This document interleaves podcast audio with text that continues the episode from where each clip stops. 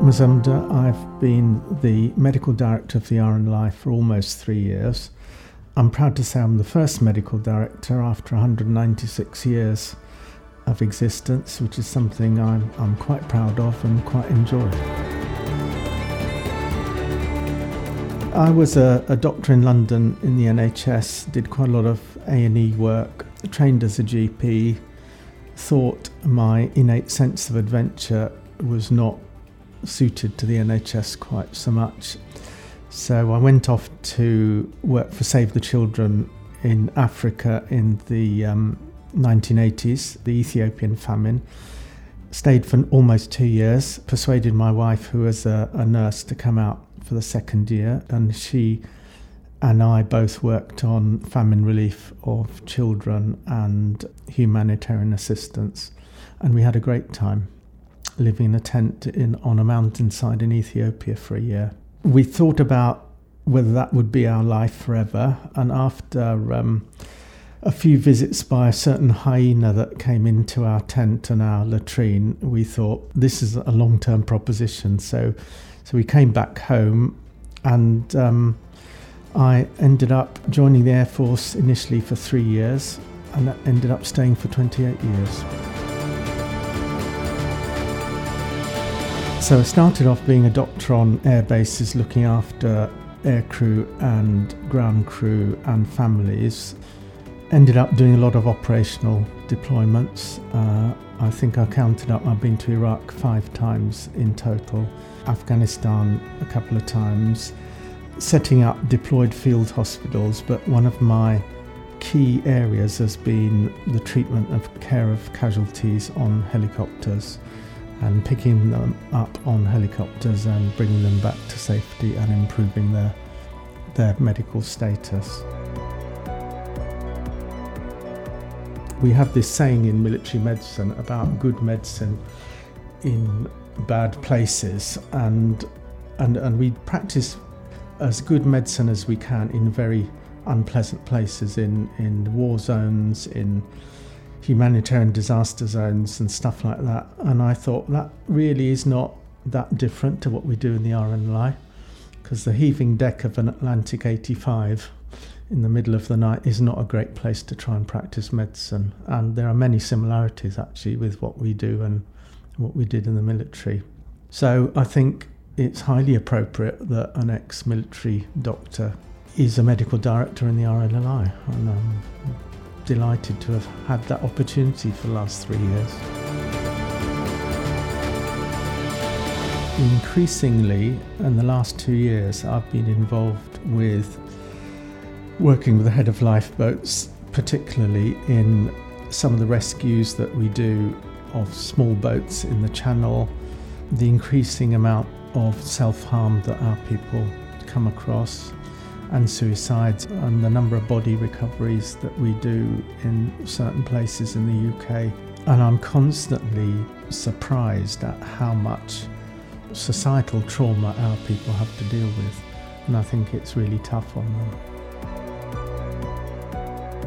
So, first of all, it was a lot about COVID and PPE and what was safe, how we could rescue people, whether it was safe on our people to rescue strangers, what was the infection risk, there was all that stuff. A lot of work needed to be done with looking at our medical fitness standards, introducing more first aid training, and really looking at how good we are at delivering medical care on boats, which no one had really asked properly or scientifically before.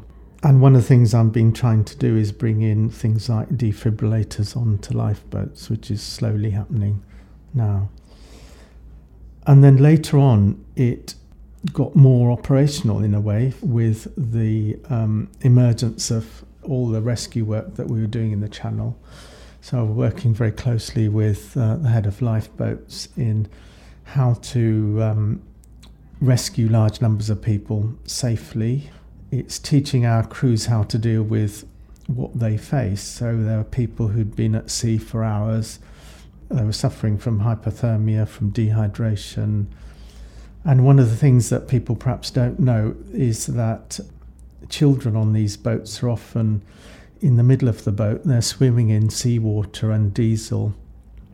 And that combination of seawater and diesel is extremely toxic to children's skin and it can produce second degree burns. And we have to teach our people how to deal with children who have had second degree burns, which is pretty horrifying, really.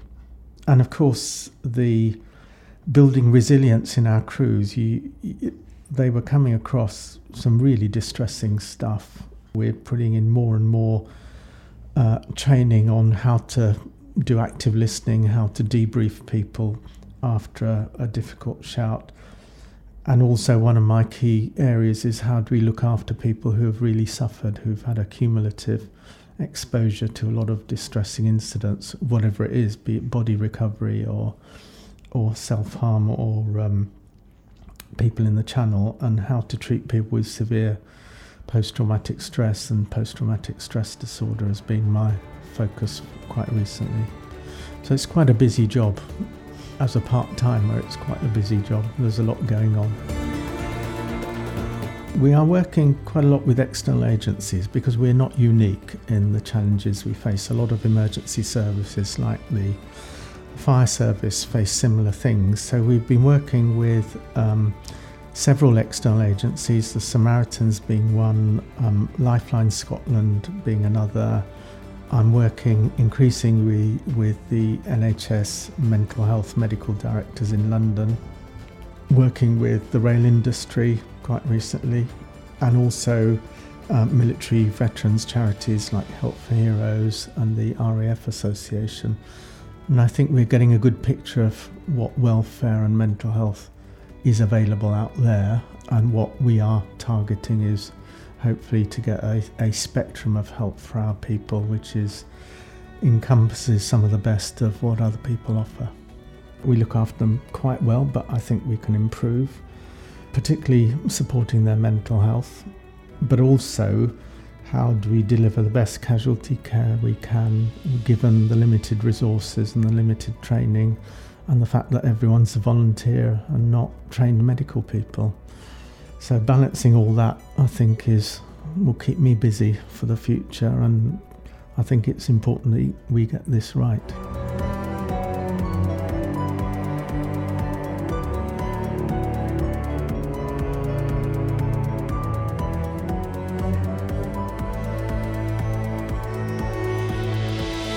Hello, I'm Tom McGuire from Lough Ree Lifeboat Station.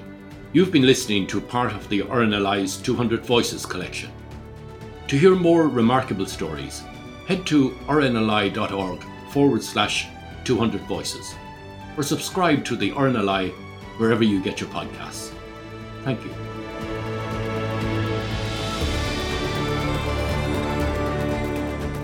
Two Hundred Voices is produced for the RNLI by Adventurous Audio Limited.